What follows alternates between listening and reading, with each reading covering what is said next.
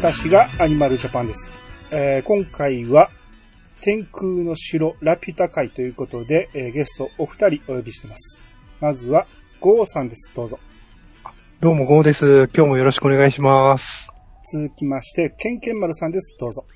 はい、えー、ケンケンマルです。今日はよろしくお願いします。はい。えー、まあ、ラピュタなんですが、まあ、これは、えー、聴取率調査の時の一番人気だったということで、はいえー前のナウシカとか、その前の、えー、バックトゥザフューチャーみたいに、はいもうたっぷりいきますんで、はい。えー、長くなることを覚悟していただきたいなと。はい。はい。はい。えっと、まず、えー、ウィキペディアから紹介していきますが、天空の城ラピュタは、1986年8月2日に公開されたスタジオジブリ初の長編アニメーション映画作品。監督は宮崎駿っていうことなんですけど、えーはいだから、ジブリ初っていうことは、まあ前も言いましたけど、ナウシカはジブリがまだなかった頃だったんですよね。うん、うん。うんそうですね。ナウシカである程度収入を得たということで、うんえー宮崎さんと高畑さんで、まあ高畑さんに監督をしてもらって一本映画を作ろうということになって、で、それを作ったのが、えー柳川堀割物語という作品を作り出したんですね。これ、制作期間1年の予定で作り始めたんですけど、えー、高畑さんもこの頃からそうだったんですね。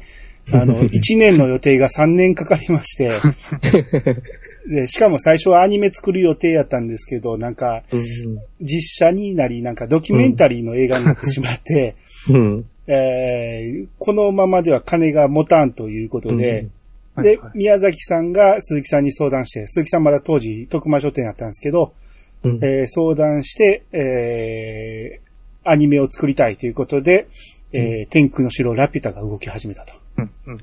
いうことですね。うんで、えーまあ、当時、徐々に大人向けの作品が増えてた感じで、はい、はい。え古くはヤマトとかガンダムとか、うんでそこからもマクロス、ボトムズみたいな、このちょっと大人向けじゃないかと言われる作品が増えてきたので、うん。えーまあ自分でもナウシカってちょっと大人向けの作品も作りましたし、うん。えー少年でもわかるような、少年が楽しめるようなものがやっぱりアニメだということで、そこを向けてターゲットにして作って、それを見た大人も楽しめるっていうのがベストじゃないかっていう企画がこのラピュタだったんですね。はい。う。うんん。その、原作のない作品がこの頃珍しいというか、宮崎さんは多分初めてだと思うんですよね。はい。うんうん、うん。で、この原作何かと言ったら、宮崎さんが中学生ぐらいの時に思い浮かべてたうん企画がこの天空の城だったらしくて。う。うんん。うん。これをようやくここで、まあ、も、もともとからこの企画は頭の中にずっとあったんやけど、これをようやくここで出したということになりますね。うんで、僕は、あの、あんまり映画館に見に行くような子供でなかったんで、テレビでやるのを、えー、待って見てたんですけど、うん。うん。うん。ケンケンマルさんは僕と同い年ですけど、映画館行かれたんですよね。はい、行きました。あのー、ナウシカから行ってますよね、私は。あはいはいはい。はい。あのー、映画館で見て、うんで、まあ、ナウシカを見たときは、正直、あの、まあ、一緒に見に行った友達が、うん。あのー、上に高校生のお姉さんと大学生のお兄さんがいて、うん。で、そのお兄さんとお姉さんの部屋に行くと、あの、アニメージュがあったんですよね。はいはいはい。で、そのアニメージュに連載されてるラピュタに、あ、ラピュタじゃない、あの、ナウシカを夢中になって見ていて、うん。で、まあ、ナウシカを、えがアニメになるってことで映画館にも行ったんですけど、うん。まあ、あの、お兄さんお姉さんとかの意見に、まあ、流されるような形で、えー、やっぱなんか、クシャナの扱いがアニメはいまいちだよね、みたいな感じで、ちょっと背伸びしたような意見を言いつつ、はいはい。まあ、それでも、まあ、ナウシカの漫画が好きだったので、うん。うん。あのーアニメ化されて嬉しかったんですよね、すごく。で、うんえっ、と、それからしばらくして、なんかナウシカの連載がまた止まると。うんで、はいどうも、その、ナウシカ書いてる宮崎駿さんが新しいアニメを作ると。うん。で、それが天空の城ラピュタだってことが、まあ、えっ、と、アニメージュの市場で分かって、うん。まあそこでもまあ僕ら、その、ガキンチョ、小学校6年生頃だったと思うんですけど、うん。やれやれ、ナウシカの連載止めてまでまたなんか作るのか、みたいな形でですね、じゃあしょうがない、見に行ってやろうか、みたいな感じで、またナウシカの時に一緒に見に行った友達と一緒に見に行ったって感じなんですけど、はいはい。まあその、まあ当時のその劇場の雰囲気としては、うん。あの、まあ多分、あの、皆さん覚えていらっしゃると思うんですけど、うん。あの、今と違って入れ替え制じゃないんですよね。そうですねんん。そうですね。で、うんなんとそ変なし2回3回って、まあ私も、えっ、と、ナウシカもラピュタも見た口なんですけど、はい。うんあの、続けて座って見ていくっていうような感じだったんですけど、うん。あの、ラピュタの時に感じたのが、やっぱりその、ナウシカの時はやっぱりその、高校、当時の中学生、高校生、大学生ぐらいのお客さんが、お兄さんお姉さんが多かったような、えっ、と、記憶があるんですけど、ラピュタあたりになってくると、結構、小学生ぐらいのうん。子供のお客さんっていうのは結構増えてて、うん。で、あの、テレビ CM とかも結構やってたんですよね、当時。うんう。んうんあの、と、私は当時、えっ、と、中学1年生の夏休みに見に行ったんですけど、はい。あのーえっ、と、覚えていらっしゃるかわかんないんですけど、味の素だったかな。ライトフルーツソーダラピュタっていう、なんかタイアップ商品が出てたんですよね。ああ、で、かその、はいはいはい。その、その商品の CM で、なんかこう実写版のなんか、えっ、と、パズーとシータみたいなのが出てきへて、へフラプターに乗って、ラピュタは本当にあったんだ、みたいな感じで、ライトフルーツソーダ、ラピュタみたいな感じで、あ、なんか、飲み物まで作ってすごいな、みたいな。で、で、結構なんかそういうのも、そういうテレビ CM の影響もあってか、まあ、劇場に来た、あの、お客さんっていうのは、あの、ナウシカの時に比べたら、まあ、宮崎さんが狙った通りの客層が来てたんじゃないのかなっていうふうには、あの、感じたんですよね。なるほど、そうですね。はい。うんちょっとまあ、それ、そのせいで、いろいろですね、まあ、後に結構その、なんだろう、トトロを劇場で見た時とか、うん。魔女の宅急便を劇場で見た時とかも、うんうんあの、まあ、お子様がいらっしゃると、いろいろその興奮するシーンとかで、はっちゃけられるんですよね、お子様は。ああ、なるほどはい。あまあなんか結構このラピュタのの映画の中でもですね、あのーすごく、そのなんだろう、興奮するシーンとかで、こう子供とかがやっぱ飛び跳ねちゃうんですよね。はい。うん。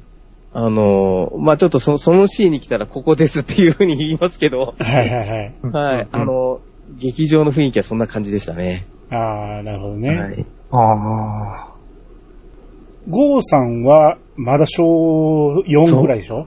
そう、僕もそう、あの、やってたのは知ってたし、なんか、うん。さっきおっしゃってたソーダの CM、なんかそれも記憶にあるんですけども、うん。見たのは結構後ですよ。二十歳超えてからじゃないかな、ちゃちゃんと見たのは。はいあはあ。なんか金曜ロードショーでなんなんとなくは見てたけども、い。うん。うんちゃんと通してみたのは大学生になってからだった日ですね。うん。うん、うん、うん。でも子供の頃見たかったなと思いましたよ、初見は。ああ、あそうですね。当時本当に、えー小学校低学年だったんで、当時見たかったなと思いました。あ。確かあの、テレビ放送、初めてテレビ放送されたのが、1988年のあの、隣のトトロが公開する直前のヒーロードショーなんですよね。はいはいはい。なんで多分ここで見た人は結構多いと思います。そうですね。僕もここで見てるはずですね。うん。うん。多分これがきっかけで、なんかいろんな、あの、例えばそのゲームの業界だとか、あの、ものづくりの業界の人とか、いろいろ影響を受けた人多い多いと思いますよ。そうですあね。影響はすごいと思いますね。うん。そうですね。いろんな元ネタが詰まってますよね、今見返すとね。詰まってそうまですね。うん。だから、前回、ケンケンマンさんも出てもらった、ゼルダの伝説、ティアーズ・オブ・ザ・キングダムも、うんすごく影響を受けてるなと思いますもんね。思いますね。うんうん。はい。えー、まあ、そういう、えーシーンがいろいろあるんですが、これをたっぷり今日は語っていきたいと思いますんで、お二方今日はよろしくお願いします。よろしくお願いし。ますそれでは始めましょう。アニマルジャパンのイヤサガ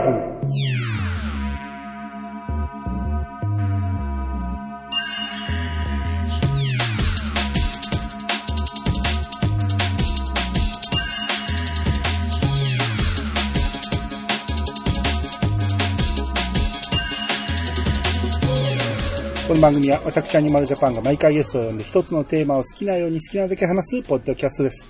改めまして、どうもです。どうもです。はい。えー、早速内容はじ入っていきますが、えーまず始まったら、まあ、夜なんですが、えーかなり空の上の方、高いところを、えー雲の合間を飛んでる変な飛行機があるんですね。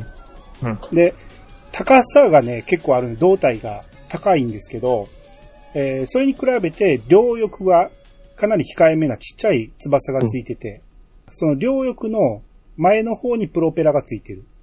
で、えー機種には、えー目とくちばしがついてる、ちょっとコミカルな見た目の、うん。うんえー機体でして、で、垂直尾翼がアップになるとうん、ドクロのマークがついてるんですよね。うん。これまあ、後で思う、うー後で考えると、これ、ジョリー・ロジャーの海賊機のオマージュなんかなと思うんですけど、うん。うん。海賊機だったら、ドクロ、えー頭蓋骨の下にクロスボーン、骨が、うんうん。えーバッツになった感じのがあるんですけど、それがないバージョンかなと思うんですよね。うん。うん。うん。うん。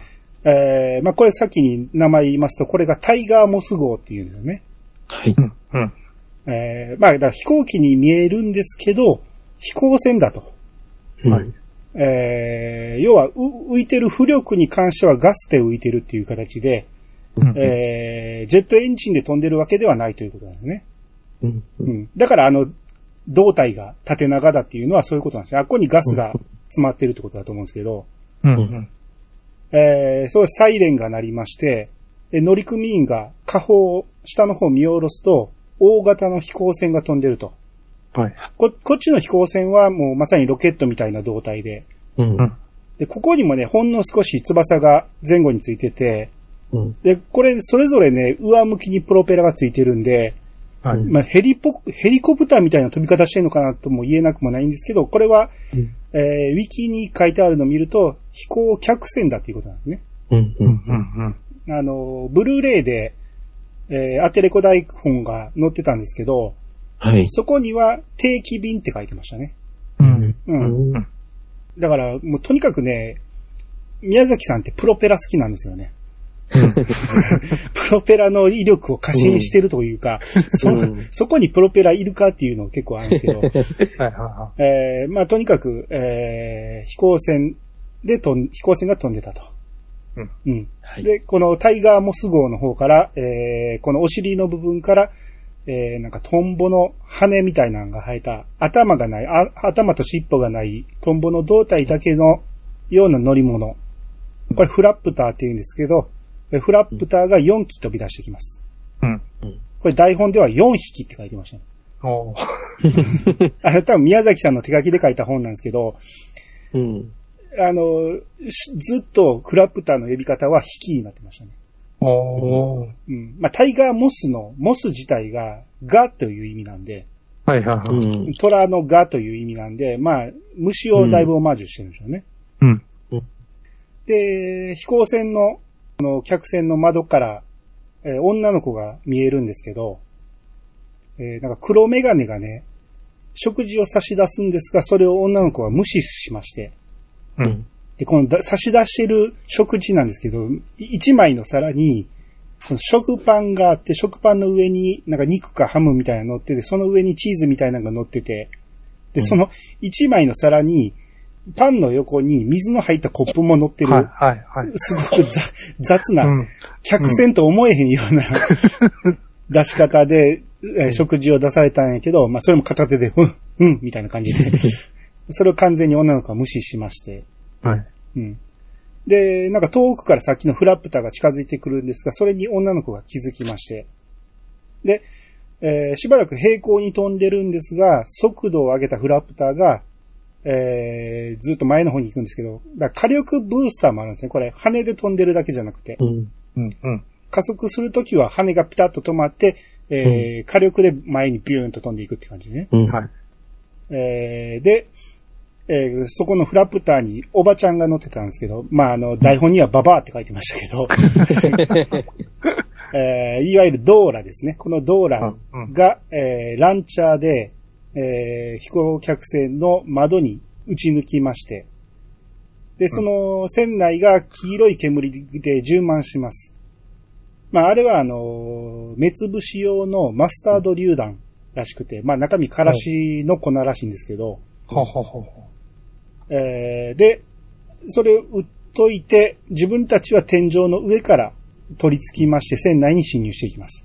うん要は、コックピットやったんか、ブリッジやったんかを、えー目つ目つぶししといて混乱させといて上から入っていくって感じだと思うんですけど、う。うん。この潜入の仕方もね、ナウシカでいうユパ様みたいな感じなんやけど、まあユパ様に比べるとかなりたどたどしい感じなんですね。やけど、言うても手慣れてる、えー結構みんなが持ち場ババッとひついて、えー乗り込んでいくっていう感じで。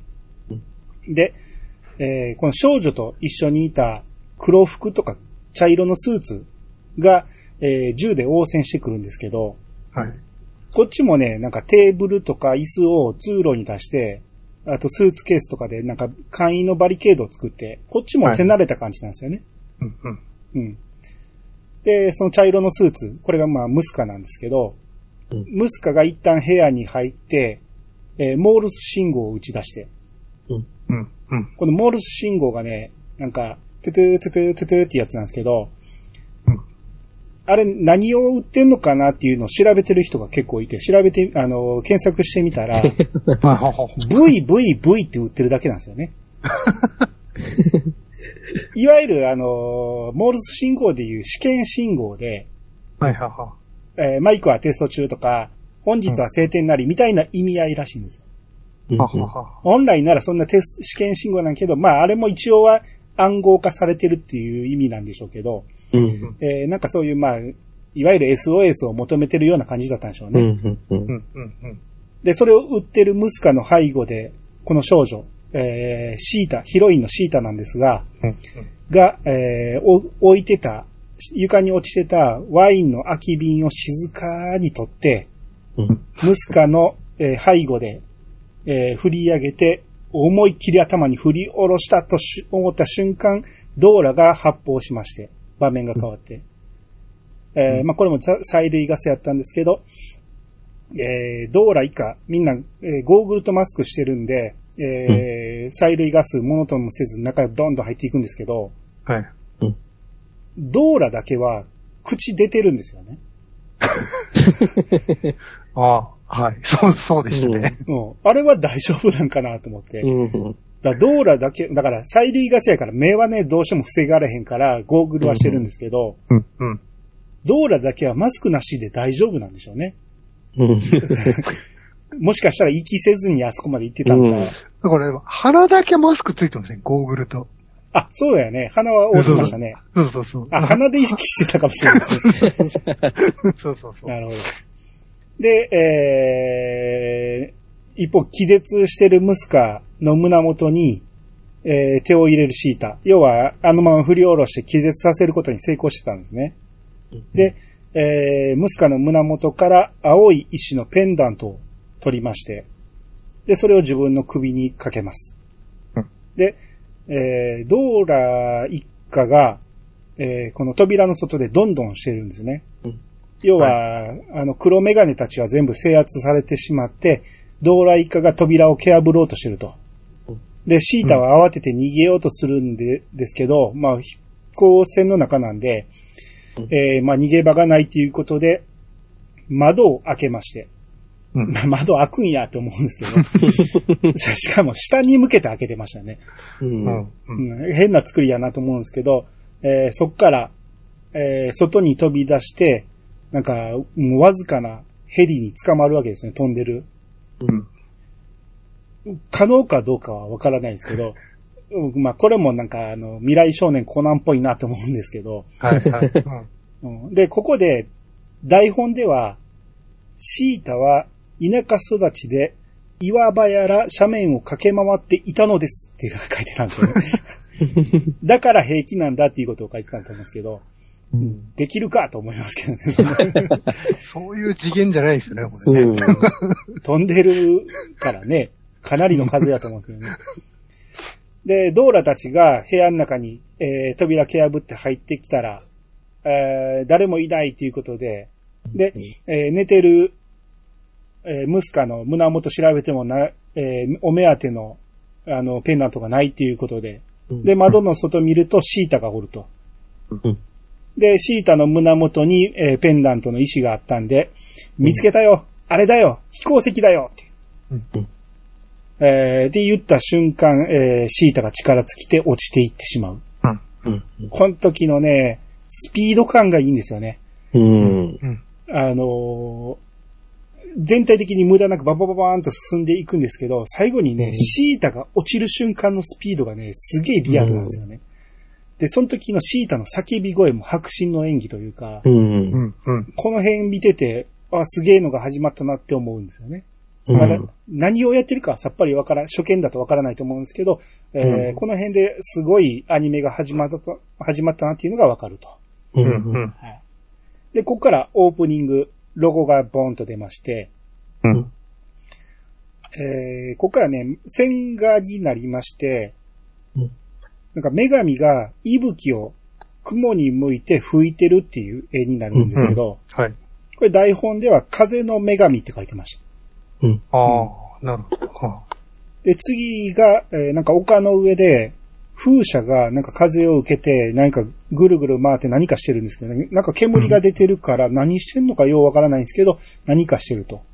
うんで、えー次、えー風車と歯車だらけの街が映って、で、垂直に穴を掘っていく機械、えーなんかすごい優れた機械なんですが、そんなんが映って、うん。うん。飛行船だらけだったり、あと、巨大なうん。飛行船。これが上にね、なんか竹とんぼみたいなのがね、なんかいっぱい何十個もついてる。うん。うん。あれか、あれで飛べるんかという、宮崎さんほんまあれ好きですよね。なんか、プロペラ大好きですからね。うんうん。で、あと飛行船から飛行機に変わっていって、うん。で、空飛ぶ巨大な城だったり、うんこのうん。巨大な城なんですけど、そこには、なんかシーリングファンみたいなのがでっかいプロペラが回ってるんですよね。はい意味があるのかと思うんですけど。うん。うんで、えっと、浮島がたくさん飛んでたり、うん。あと浮島が壊れて、雷雲がそれを覆い隠していったり、うん。あと墜落したこの浮島が、えー、あって、そこから人がたくさん降りていったり。うん。うん。で、もう一回、女神が息吹を吹きかけてるシーンになって、で、最後、えー、最初にあった丘の上で、風車、風車が回ってて、そこに女の子と、えー、牛がおるんですけど、うん。まあ、この女の子が、まあ、シータっぽいんですよね。うん。で、この風車で水を汲み上げてる感じがするんですよね。うん。うん。ううん。うん。まあ、これ何回も見てたら分かってくるんですけど、いわゆるラピュタ人の歴史を物語ってるんだなということは、うん。わかりますよね。風車で最初、風車とかその辺穴を掘ったりして、まあ、飛行石を取り出したりしてるんやろうなとかいうのから、うん。だんだん空に上がっていったっていうところから落ちたりっていうので、うん。うん。最終的にシータが、えー水を汲み上げる道具に使っているという。そんなんを表してるんだろうなっていうのがわかりますね。うん。うん。うん。うん。うん。で、ここからまた場面が変わりまして、えー雲の切れ間から何か黒いものが落ちていってるなっていうのが、うんえー出るんですが、えーこれが真っ逆さまに落ちていくシータだったんですね。もう意識がないんで、もう頭から落ちていってるんですよね。うん。で、落ちていく最中の飛行石、ペンダントの青い石、これの飛行石なんですけど、飛行石が青く光り出して、で、これが次第に弾けるように光り始めて、うんえーこの光が収まると、シータの体が水平になりまして、はい。はい。えー落下がゆっくりなって、ふわふわーっと落ちていくと。うん。うん。で、シータが落ちていく先に、えー小さい集落が見えてくると。うん。うん。で、また場面が変わりまして、えー、さっきのその集落ですね。えー夜なんですけど、結構活気がありまして、うん。で、ここに主人公のパズがやってきます。えーうんパズ12歳ですね。うん。うん。うん12歳にしたら小さいなと思うんですけど、えーこのパズーが、なんか肉、肉団子スープを買いに来るんですが、うん。まあ話によると残業あると。はい。うん。えーその残業のための夜食、えー食事を買いに来たということで、うんで、それ持って職場に戻っていく途中、上空から、なんか光りながら落ちてくる何かを見つけるんですよね。うん。うん。で、それが人だっていうことに気づいて、えー追いかけまして、だから、えー鉱山の縦穴がぽっかり開いてるんですけど、そこに落ちていきそうだと。はい。で、なんとかこの鉄骨の櫓みたいなのがあったんですけど、そこから、えー落下地点に入りまして、ゆっくり押してくる、えーその人を、えーパズーが手を出して受け止めようとするんですが、うんあ先に手に持ってたあの、さっきの肉団子スープの入れ物持ってたんで、あ、うん先置こう思ってこう、先に置いて、まあ、そういう細かい演出もあるんですけど、うん。うん。受け止めようとしたらこれが女の子なんで、まあちょっと緊張してるんですよね。うん。緊張しながらも、えー優しく受け止めようとすると、パズーの腕で一回当たって弾むんですよね。うん。めちゃめちゃ軽いんだと。うん。うん。あれ？と思って、んで、また、えーもう一回押してくるときにちゃんと受け止めようとするんですが、えー浮いてるんで、全然手に力が入ってないんですよね。うん。うん。で、これもう僕らも何十回も見てるんで、はい。この後どうなるか分かってるじゃないですか。はい。ちゃんと力入れろって思って見てしまう この後大変なことになるぞって思うんですけど、うんえーこの女の子の飛行石の青い光が消えると同時に、えーこの女の子の質量がかかりまして、うん。パズーがわー言うて、えーなんとか足を踏ん張って耐えると。はい。で、持ち上げて、ちょっと広めの足場みたいなところに、えーのせ寝かせます。うん。はい。この踏ん張ってる時は完全にコナンですよね。こんなんですよね。あのーまあ、普通のね、12歳には絶対受け止められないじゃないですか。人間のうん。全体重がかかったうん。子供だとしてもね。だからそこは多分ね、パズーはね、ここの職場、鉱山で働いてるということで、めちゃめちゃ力仕事をずっとしてるから。だから可能だったっていうのもあるんでしょうけど、はいはいはい。うん。うん。まあ、最初見たときはこれ絶対無理やでってずっと思ってたんですけど、うん。まあ、よくよく見てると、やっぱりこの子はかなりの力持ちだっていうことはわかるんですよね。うん。うん。はい。で、えー、その下におった親方に呼ばれまして、うん。で、パズーが、親方空から女の子がって言った瞬間、プシューってなって、えー、なんかパイプから蒸気が漏れて、もう親方が急いでババルブを閉め始めて、うん。で、パズーが、この親方のとこまで行って、もう一回、女の子がって言ったら、今度はエンジンが爆音を出して、で、そっからもう二人とも作業に追われて大変なことになって、言ってる間にベルが鳴って、親方が手が離せねえ、お前やれ、下の連中を待たすんじゃねえって。まあ、パズーが嬉しそうに、はいって言うのね。うん。多分、あんまやったことない作業なんでしょうね。うん。うん。うん。うん。で、パズーがレバーを操作して、えーワイヤーを巻き取っていくんですけど、うんこのワイヤーが一旦上に伸びて、その上に滑車があって、滑車から下に伸びてるんですけど、うんその滑車の横に、えー先の女の子が寝かしてあるんですよね。はい。うんその足元が見えてたんで、パズーがそっちに意識を取られまして、うん。うん。ほんなら、その、穴の底の方から、鉄の箱が猛スピードで上がってきまして、うん。で、親方がブレーキって言って、だ我に返ったパズーが慌ててブレーキをかけると。うん。はい。で、要はこの箱、鉄の箱は、えーエレベーターで、うん。えーまあ大人が5人と、あとトロッコが乗って上がってくるんですけど、うん。えー出てきながら、あの銀どころか鈴さえねえとか言って、うん。えー結局今日成果は何もなかったっていうことで、うん。えーここからの見通しも立たないということでみんなも帰っていくんですね。うん。うん。で、親方もパズーに、ボイラーの火を落とせ、残業はなしだって言ってもう帰っていってしまうと。うん。うん。なんか、すごいでっかい装置をいろいろあんねんけど、結局このエンジンっていうのは、ボイラーで、蒸気であのエレベーター動し、動かしたってことだよね。はい。うん。えー、だからボイラーでやろう思ったら相当でかい装置がいるなと思うんですけど、うん蒸気であの大人5人と トロッコ持ち上げるってわけやから、はい。うんかなりのパワーがいると思うんですけど、うんえーで、こっから、えーまあ、後片付けをパズーはやってるんですけど、シーンが変わってもう朝になってるんですよね。うん。うん。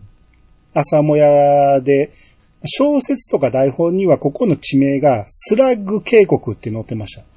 うん。うん。ううん。スラッグ、いつ名前がついたんかわからんけど、まあ、鉄くずの町みたいなことなんでしょうね。うん。うん。まあ、だからそういう鉱石が取れる谷だっていうことだと思うんですけど、うん。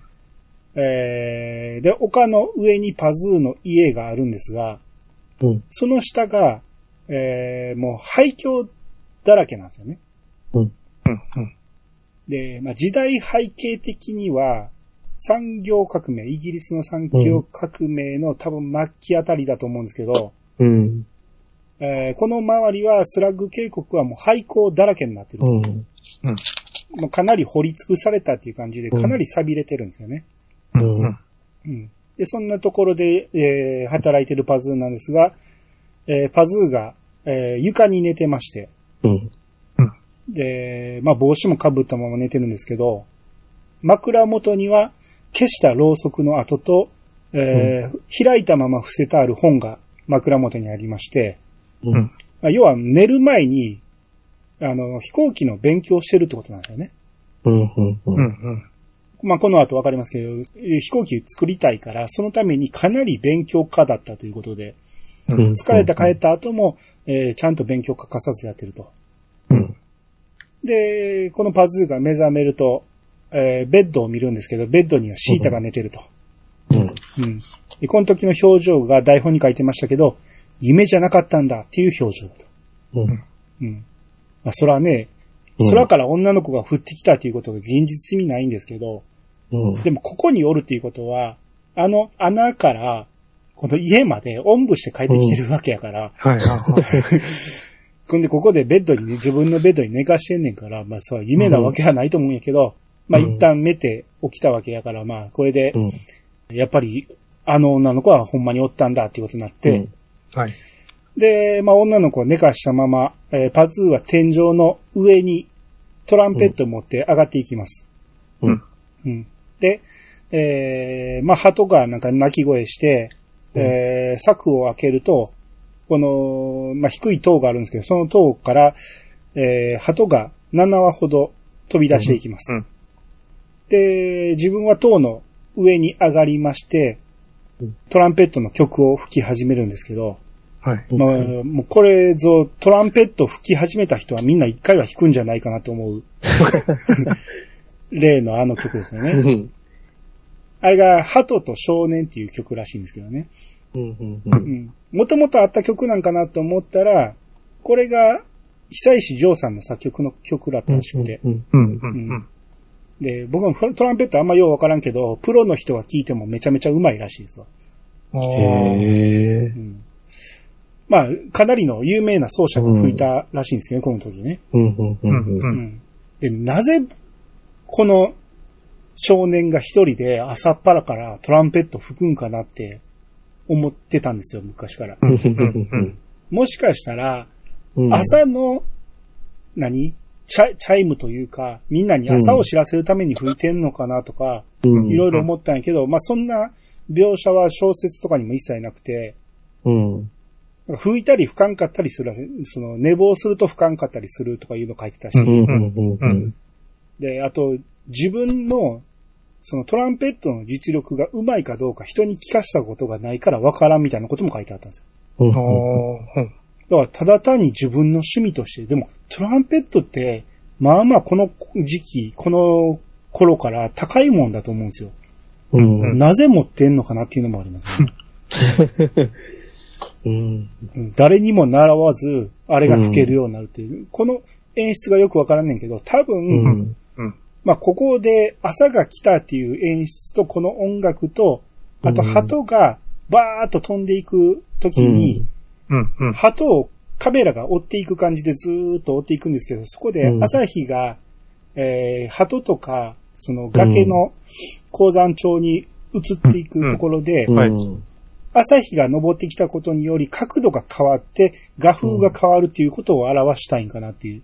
うん。うん。うん。うん。すごい描写がいいんですよね、この辺ね。うん。うん。うん。で、まあ、トランペットって、あの、めっちゃうるさいんで、うん。シータがうるさいなっていう顔で目覚ますんですけど。で、なんか屋根の上で鳴ってると。で、自分ここどこで寝てたんやろうっていう感じで、で、うんはしごを登って、えー屋根の上に顔を出した瞬間、鳩が向かってくるんですよね。うん。キャー言うて顔、あの、慌てて顔を隠すんですけど、下手したら顔串刺しやでっていうぐらいの、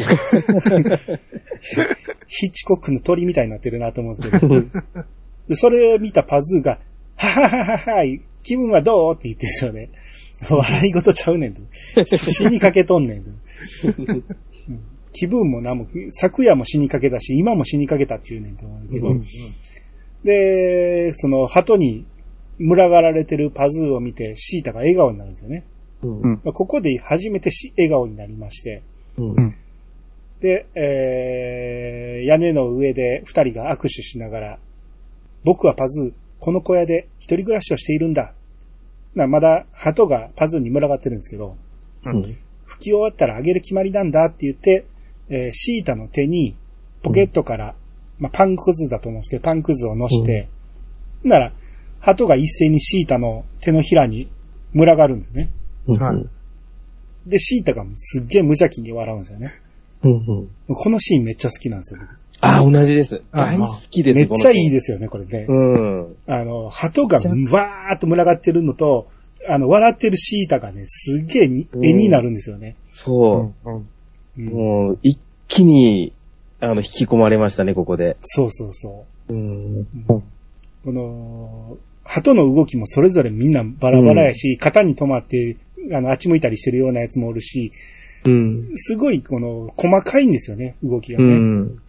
あの、このシーンを、あの、原画を担当されたのが、うん。あの、二木真紀子さんっていう方なんですけど、はいはい。あの、動植物描かされ、描かれたら右に出るものはいないっていうぐらい、動物とか植物を描くのが得意な方で、はいはいはい。あの、風の谷のナウシカでは、うん。うんあ、の、えっと、子供のオウムとサンの巣の真ん中で取り残されたシーン、ははいは感動感動的なシーンを作られたのは、この方なんですよい。ね。へで、あとは、隣のトトロなんかだと、うんメイとトトロの出会いのシーンだとか、ー。うんうんうんあとあの、木がこう、ボワボワボワってこう、こうトトロのなんかあの、傘でこう、踊りでこう、木が育っ、急に育っていくっていう樹木のシーンだとか、うん。あと、オタマジャクシがこう、泳いでるシーンだとか、まあ、とにかく動物とか植物描かされたら、右に出るものはいないっていう。で、まあ、あとは魔女の宅急便とかだと、冒頭のあの、風の丘のシーンとか、うん。はいはいはい。はい担当されてるんですよね。はいはいはい。うん、本当にやっぱり、得意な方が担当されてるっていうことで、うんう。ん。まあ、あの、中学1年の頃は、ここのシーンでこう、一気に、ヒロインと、あとこの映画の世界観に引き込まれたって感じですよね。そうですよね。このシーンほんまにいいんですよ。うん。で、えー無邪気に笑ってるシータを見たパズーが、安心した。どうやら人間みたいだ。さっきまでひょっとすると天使じゃないかって心配してたんだ。シータは、ありがとう。助けてくれて。私、シータっていうの。パズーは、驚いちゃった。空から降りてくるんだもん。そうだわ。私、どうして助かったのかしら。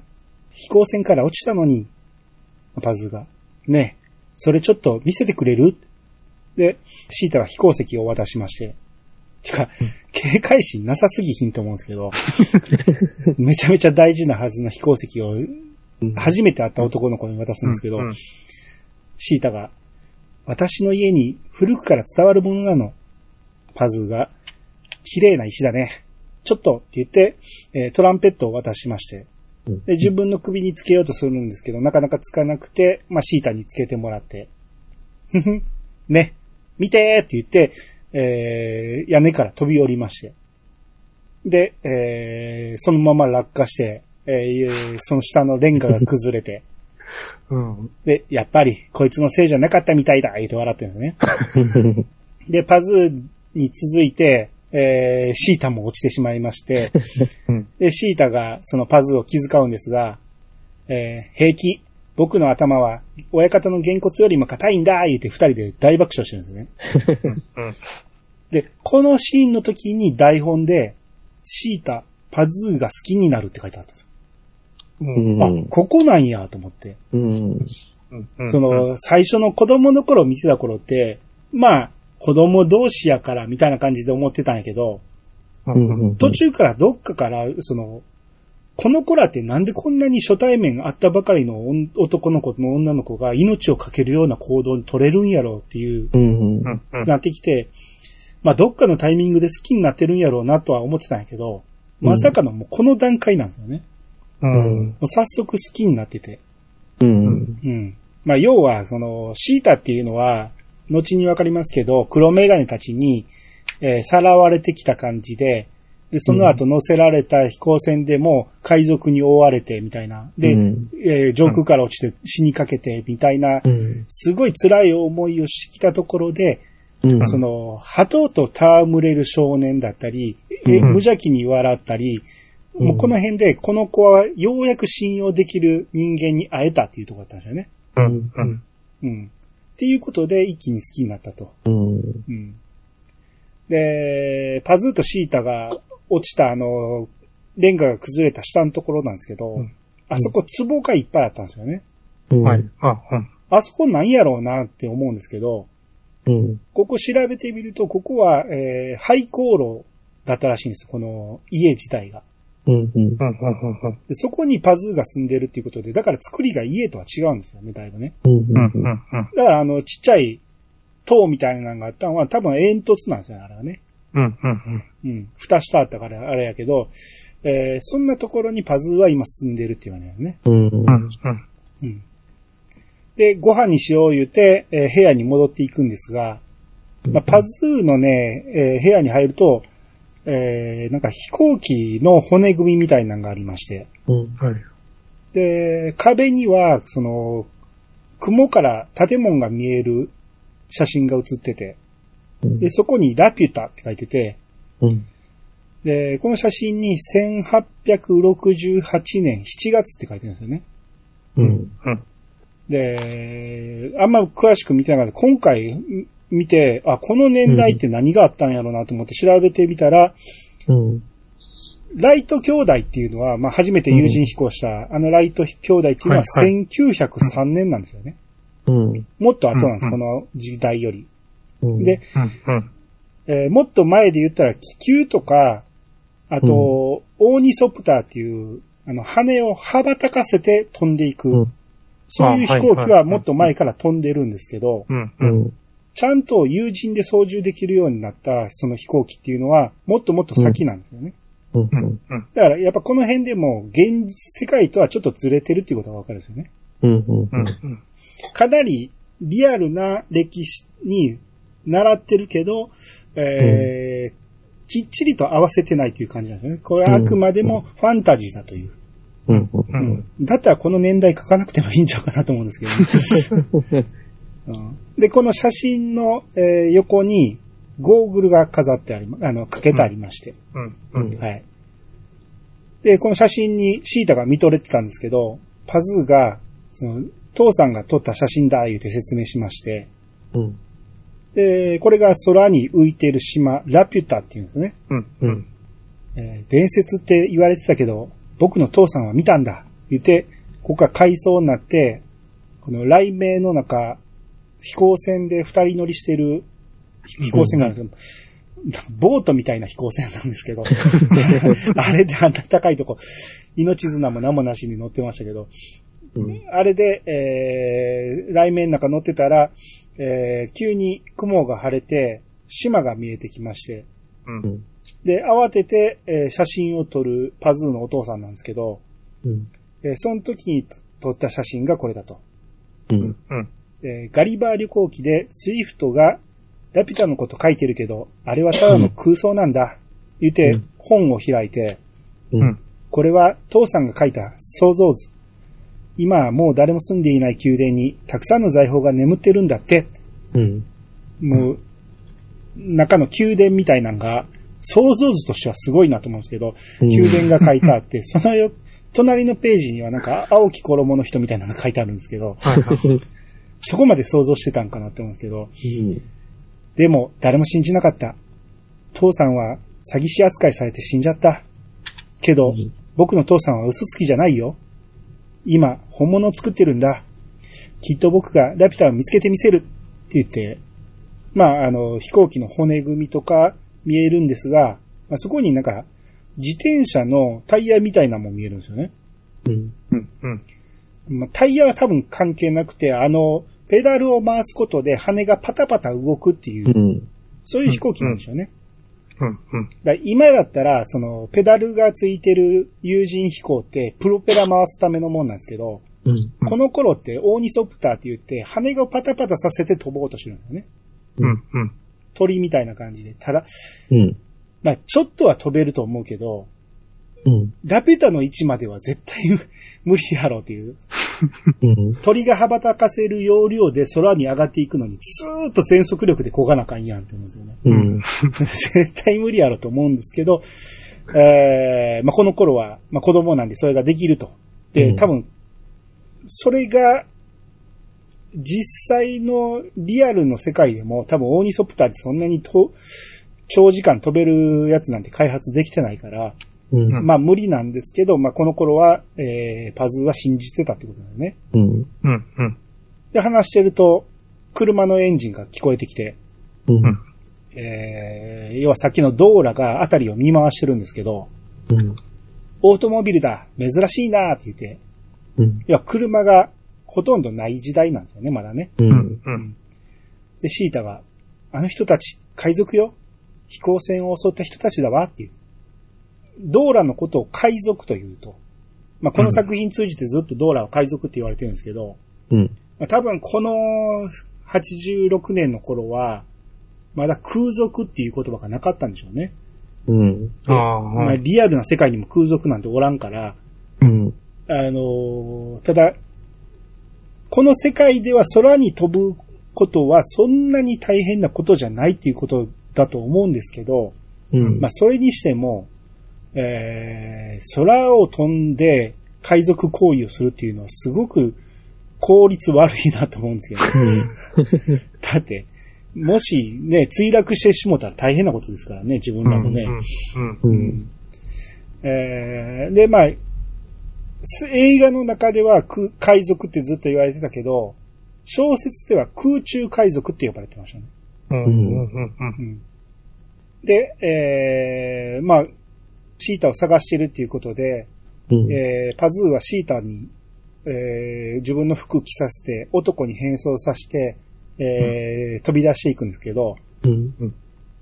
えーまあ、この時見に来てた次男のルイ、同来一家の次男のルイなんですが、まあ、これが、えー一瞬ごまかされまして、うんえー男の子二人だと思って見送るんですが、えーすぐに気づいて追いかけると。うん。うん。まあ、ここで、ナウシカの時も言ってましたけど、えー走り出すことで物語が加速するっていうね。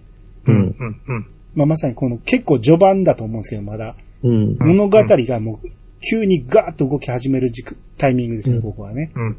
うん。で、えー親方のとこまで走っていくんですが、えーこの、ドーラ一家の長男シャルルが、えー親方に聞き込みをしてまして、うんで、シータが走っているところつまずいて、えー帽子がぬ脱げてしまいまして、はい。うん。で、えーまあ、三つ編みのお下げがバレて、えー女の子だとバレてしまうと。この瞬間、ジャーンってなるんですけど、うん。音楽の使い方もうまいんですよ、この辺もね。うん。うんで、えー、まあ、挟まれそうな、後ろから追いかけてきたルイとシャルルに挟まれそうなんですけど、なんとかかわして親方に助けを求めまして、うん。で、親方が、それ以上寄るんじゃねえ。でシャルルが、渡してもらおう。な、親方が、海賊か？次男のルイが、道来から。で、えー親方が、帰んな。ここには貧乏人しかいねえ。で、パズーもね、戦おうと腕まくりするんですけど、この時に、後ろからおかみさんに引っ張られて家の中に連れ込まれて、うん。うん。で、おかみさんが、この隙に裏からお逃げって言われるんですけど、まあ、パズーはもう、お自分は男だから戦うと。うんやけど、このおかみさんが、相手は武器持ってんだよ。うん、いい子じゃないか。守って終わりって言われて、パズーがうなずきまして。うん。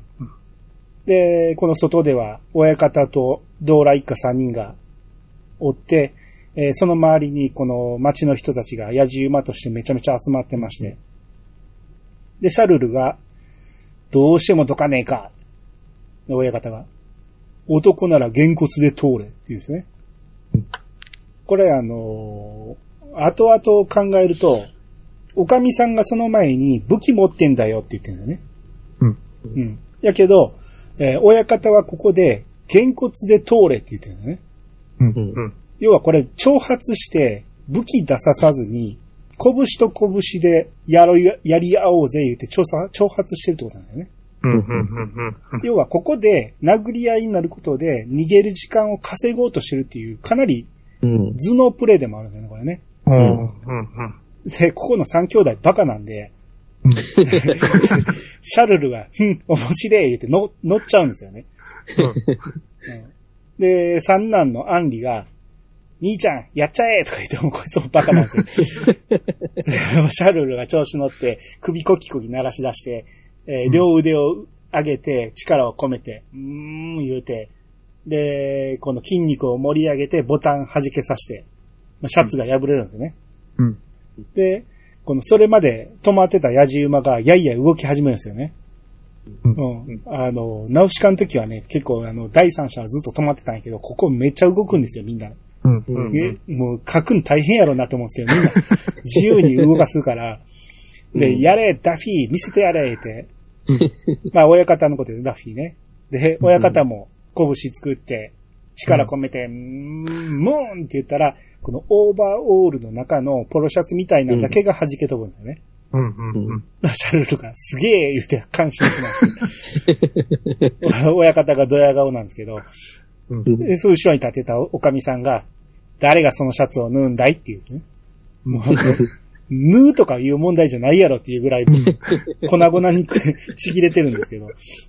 うん。で、シャルルがそのまま思いっきりボディ殴りまして、うん。で、親方が顔汗まみれになるんですけど、えー、シャルルは笑ってて、うんならその瞬間、親方がボディーブロー返します。うん。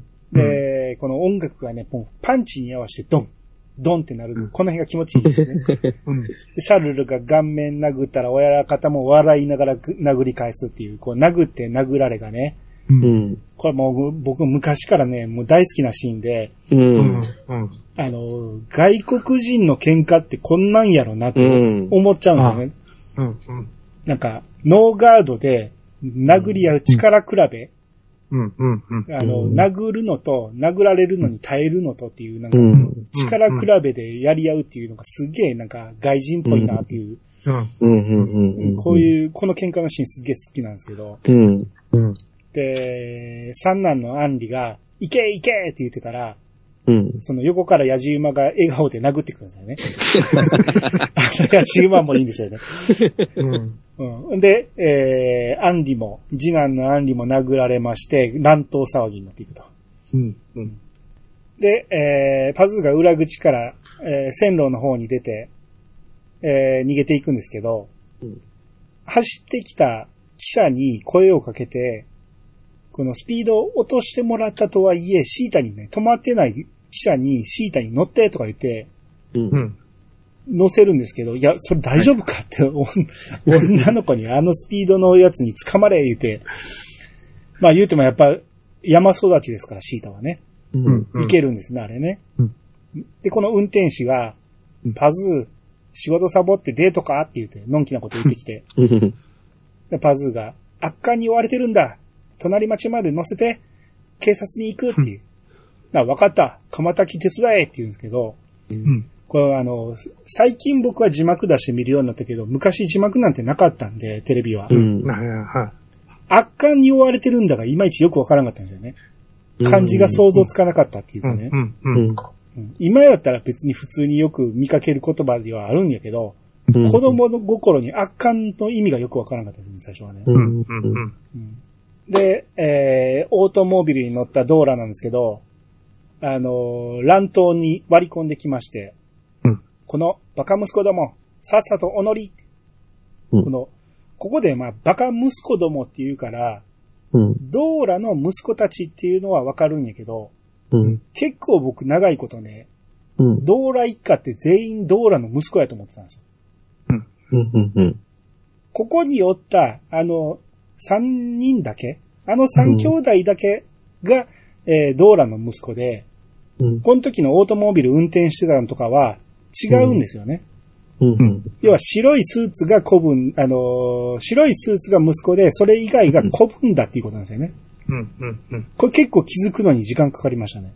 うん。うん。今回、その、シャルルとかルイとかアンリとか僕言ってますけど、この子らの名前もいまいち把握してなかったから、最初の頃。うん。うん。これ今回じっくり見てようやく全部の名前がは把握できましたけど。うん、あうん、うん、うん。で、ドーラっていう名前はどっちか言ったら英語圏の名前だと思うんですよ。うん。うん、うん、でシャルルは多分フランス語圏だと思うんですよ。うん、ううん。ん。まあ、ルイもルイ、王家があるから、うん。うん。フランスっぽい名前じゃないですか。うん。はい。で、アンリは、もう明らかにフランス読みなんですよ。うん。うん英語圏だとヘンリーになると思うんですよね。うん。うん、うん。なのに、なぜドーラだけが英語読みなんかなっていうのはちょっと今回調べてみて気気になりましたけど、その辺の由来はちょっとよくわかんなかったですね。うん。うん。シャルル、ルイ、アンリはあれですよね。あの、フランスの王様の名前からですよね、多分。あ、やっぱそっから取ってるんですかね。と思いますよ。うんああうの、ん。ど、どの名、シャルルもルイもアンリも、あの、どの名前も、フランスの王族の名前としてあるので、はいはいはい。うん、うん。はいじゃあそっから取ってるよね。た こ、小馬鹿にしてるんじゃないですか、宮崎さんは。なるほど。まあ、多分ね、うんでもフランスでよくある名前だと思うんですけど、うんうんあのー飛行船鳥の名前にもシャルルとかアンリとかは結構ありましたね。ルイの名前はあんまり見かけなかったですけど。まあ、よくある名前ではあるとは思うんですけど、まあ多分、王族っていうのが正解だと思いますけどね。今言ってるみたいにね。うん。うん。で、えー、まあ、バカ息子どもを乗せまして、うん。で、もう、その、シータと、えー、パズーはもう裏口から得意に逃げたということで、えーそれを車で追うことになるんですが、まあ、走っていくオートモービルに向かって村、あの、町の人たちが追い、走って追いかけてきまして、はい、はい。石とか投げてくるんですけど、うんこの民家からは、もういろんなもの投げつけてくるんですよね。もうこの一体感がすごいなと思うんですけど、うん、うん。で、その、町民に、町民に向かってドーラが手投げ弾投げてくるんですけど、うんその手投げ弾で慌てて逃げていく町人、えー、うん町民たちなんですけど、うん。いや、ここまでは笑って済ませれた話なんですけど、うん。手投げ弾はあかんやろと思うんですよ。その、マジで殺しに来てるやんと思って。うん。ううんん、最初手榴弾かなと思ったんやけど、まあ手榴弾やったら破片で死んでしまいますから、その辺におった人たちね。うん、うん。まあ多分爆弾だけだったんだなと思うんですけど。うん。えーで、この、運転を道路に変わりまして、うん。このオートモービルごと線路に乗ってくるんですよね。うん、うん。で、この時に、あのこの線路っていうのが木でできた橋脚なんですよ。ものすごい高い位置にあるんですけど、うん。えーこの幅もほぼ、この枕木分ぐらいしかない。めちゃめちゃ細い橋脚なんですけど、えーこれをね、オートモービルのタイヤでね、枕木をもう破壊しながら進んでいくんですよね。うん。で、それによっても橋脚もバキバキに破壊されていくんですよ。うん。めちゃめちゃ迫力あるシーンなんですけど、僕このうん。非道な行いが許せないんですよね。何回見ても。うん。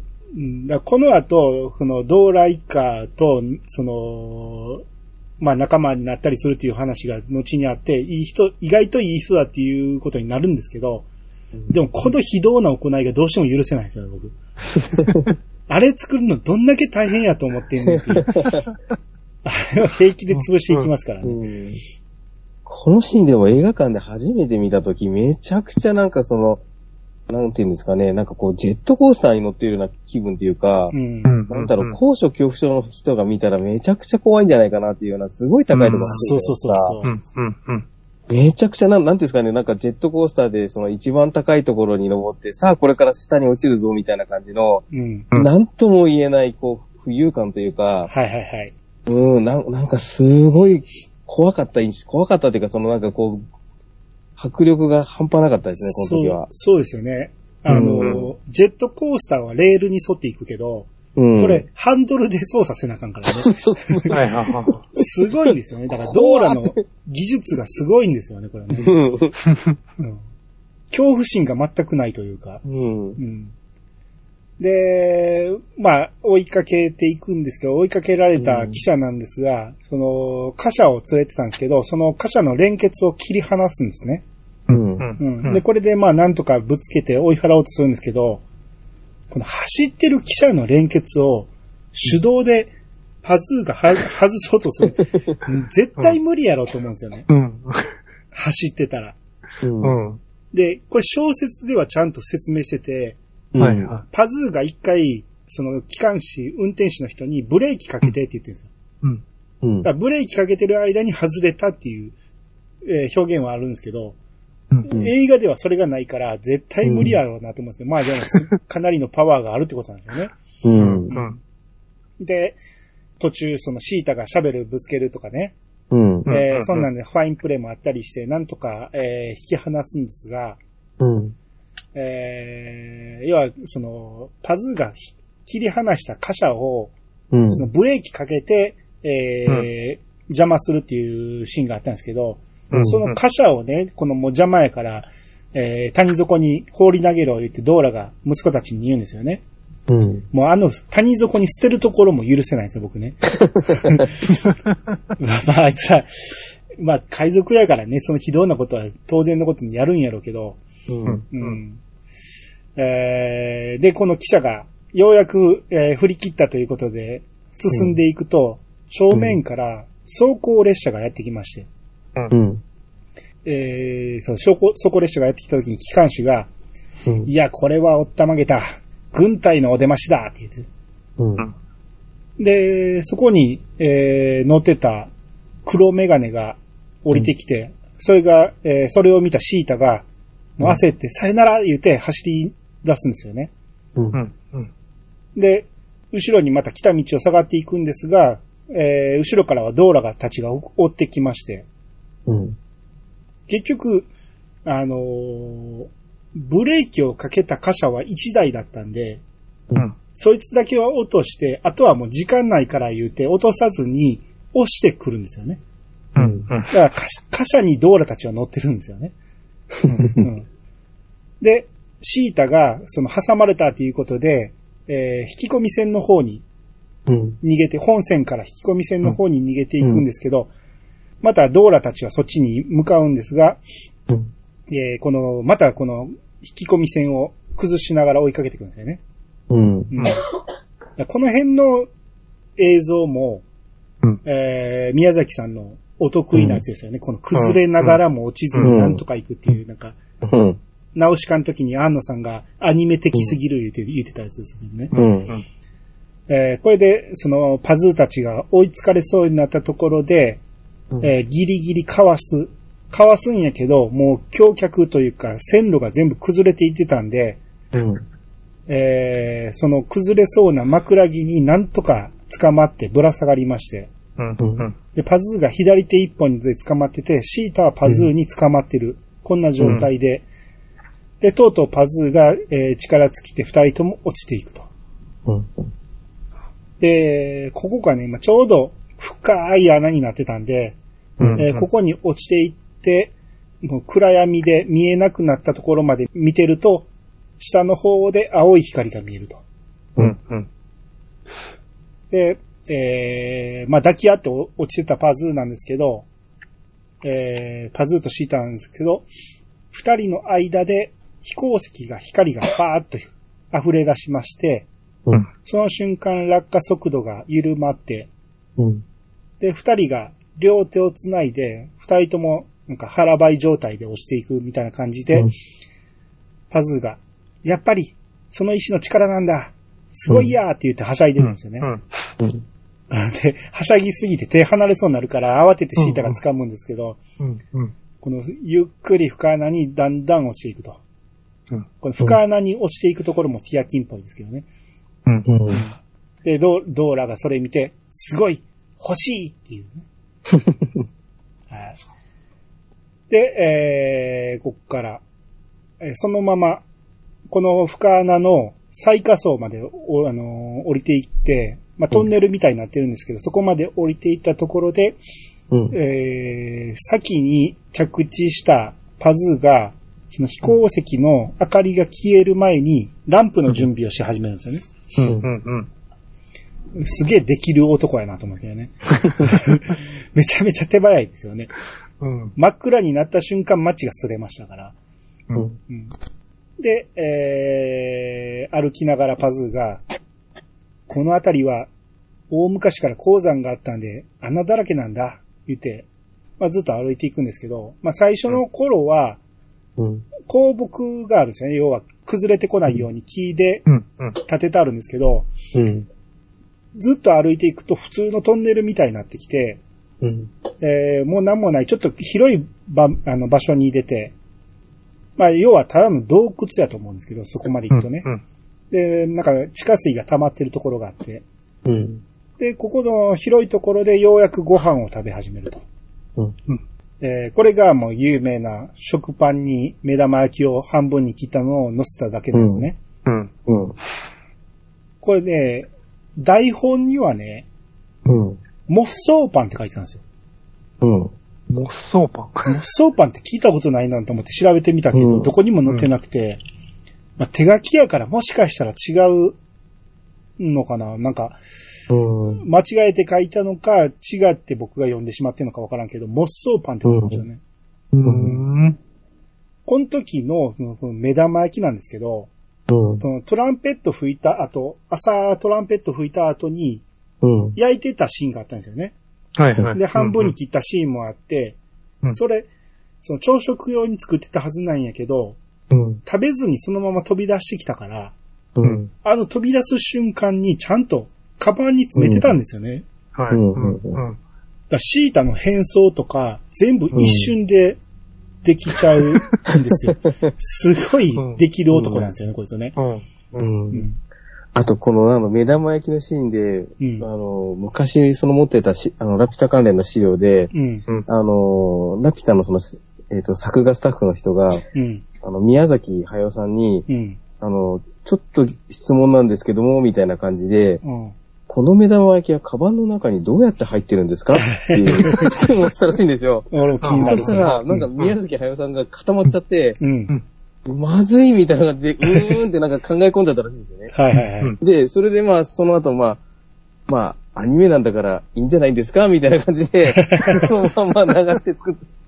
でもなんかやっぱ本人もなんかしまったみたいなのがあったらしくて、うん。よくよく考えてみると目玉焼きをカバンにしようってどういうことだろうって、うん。まあ、あの、他の作画スタッフはそう思ったらしいですね。ああ、僕はもしかして、パンが、食パンが2枚やったから、挟んで入れたんかなと思った。はいはいはいはいはい。それぐらいしか、まあ、弁当箱みたいなのが入ってたかもしれんし。で、それを出されたシータが、嬉しい、うんお腹ペコペコだったの。うんなあ、あと、リンゴが1個に、飴玉が2つって言って、うん。なあ、シータが、うわあ、パズーのカバンって魔法のカバンみたいね。何でも出てくるもの。うん。もう得意げな顔してるんですけど、そのままパンにかずりついて、ううん一緒に食うんかなって思ったら目玉焼きだけクイッ、プイって言ってうん食べちゃうんですよね。うん。で、ニヒって笑って。うん。で、それ見たシータも真似するように目玉焼きだけをハム、ハムって食べ、もう俺この食べ方だけは昔から許せないですね。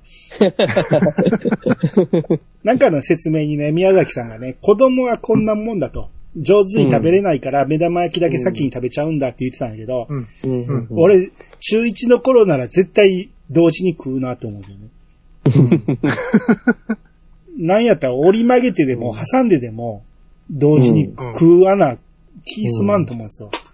うん。このシーンのなんかあの、パズーとシータのあの、食べ方のなんか、仕草の違いがすごく、あの、僕好きで、はいはいはい。なんかパズーはこう結構こうパクって食べて、パクパクって一気に食べるんですけど、シータはなんかこう、あの、最初にこう、目玉焼きにかかぶりついた後に、こう、ゆっくりこう、あの、なんかこう、すくうように食べていくんですよね。そう。うんだから、なんかその、食べ方が、うん。パズーは一口で吸い込むようにかぶうん、かぶって食うんですけど、シータはうんその、巻き取るように食うんですよね。うん。あれがなんかすげえ可愛いですよね。そうそうそうそう。このた食べ方の違いが面白いなと思って。はいはいはい。うん。うん。し、非常に作が細かいですよね。うん、細かいですようんね。うん。で、まあ、食べ終わった後、なんかリンゴとか食べながら、えーパズーが、今度はずーっと北の山奥だね。シータが、ええ、私、父も母も死んじゃったけど、家と畑を残してくれたので、なんとか一人でやっていたの。ここで海藻で、えーハイジが住んでそうなうん。高原にポツンと家があるんですよね。うん。で、そこになんか変な牛みたいなのがおって、それが出てきて、でこの牛がなんか毛むくじゃらやし、なんか変な角みたいなの生えてるから、なんかファンタジー上の動物かなって思ったら、これ役なんですよね。うん。あ、名前は聞いたことな、あるなと思ったけど、うん。あ、で実在の生き物なんやと思って。う。うんん。あの、チベットとかね、中国とかに生息してるらしいんですけど、うん。まあこれも牛の仲間らしいんですよね。うん。う。うんん。で、要はそれを、えー、飼ってたと。うん。うん。シータの家はそれを何頭も飼ってて、で、そこに黒メガネたちがやってくるんですけど、うん。でここで画面が元に戻って、パズーが、その黒メガネたちにさらわれたの？うん。さっきの男もその一人シータがうなずいて。何者だろう？軍隊と一緒にいるなんて。うんドーラも黒メガネもその石を狙っているんだね。うんドーラっていう名前はいつ知ったんやろうなと思うんですけど、うん。一回もドーラと呼ばれてないと思うんですよね。うんな、もちろん喋ってもないし。なんか、もしかしたら、その、この一件に限らず、その、道来一味みたいなのが、なんか、こう、新聞とかで騒がれてて、うん。その、なんかその、それこそスラッグ渓谷から脱出するときに、あの、機関士さんに道来、道来一味だよ、みたいなことを言ってたん。で、もうすでになんかお馴染みの悪党みたいな、なんかこう、海賊としてなんかこう、バカ、バカだけどなんかいろんなことやってるみたいな、そんな、そんな感じでこう、こう、たそのスラッグ渓谷の人たちは知る存在だったのかもしれないですよね。そうですね。かなり有名だったらしいですからね。うん。で、あんな、おばちゃん海賊って、まあ、他におらんやろから、うんっ。ていうこともあったんですよね。う。うんん。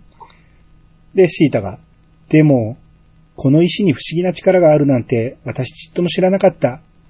ずっと昔から家に伝わってきたもので、母が死ぬとき、私にくれたの。決して人に渡したり、見せたりしちゃいけないって。さ さっきあったパ、あったばかりのパズーの首にかけてあげたけど。でパズーが、ふーん。僕ら二人とも親なしなんだね。うん。シータが、ごめんね。私のせいでパズーをひどい目に遭わせて。うんうん。君が空から降りてきた時、ドキドキしたんだ。きっと素敵なことが始まったんだって。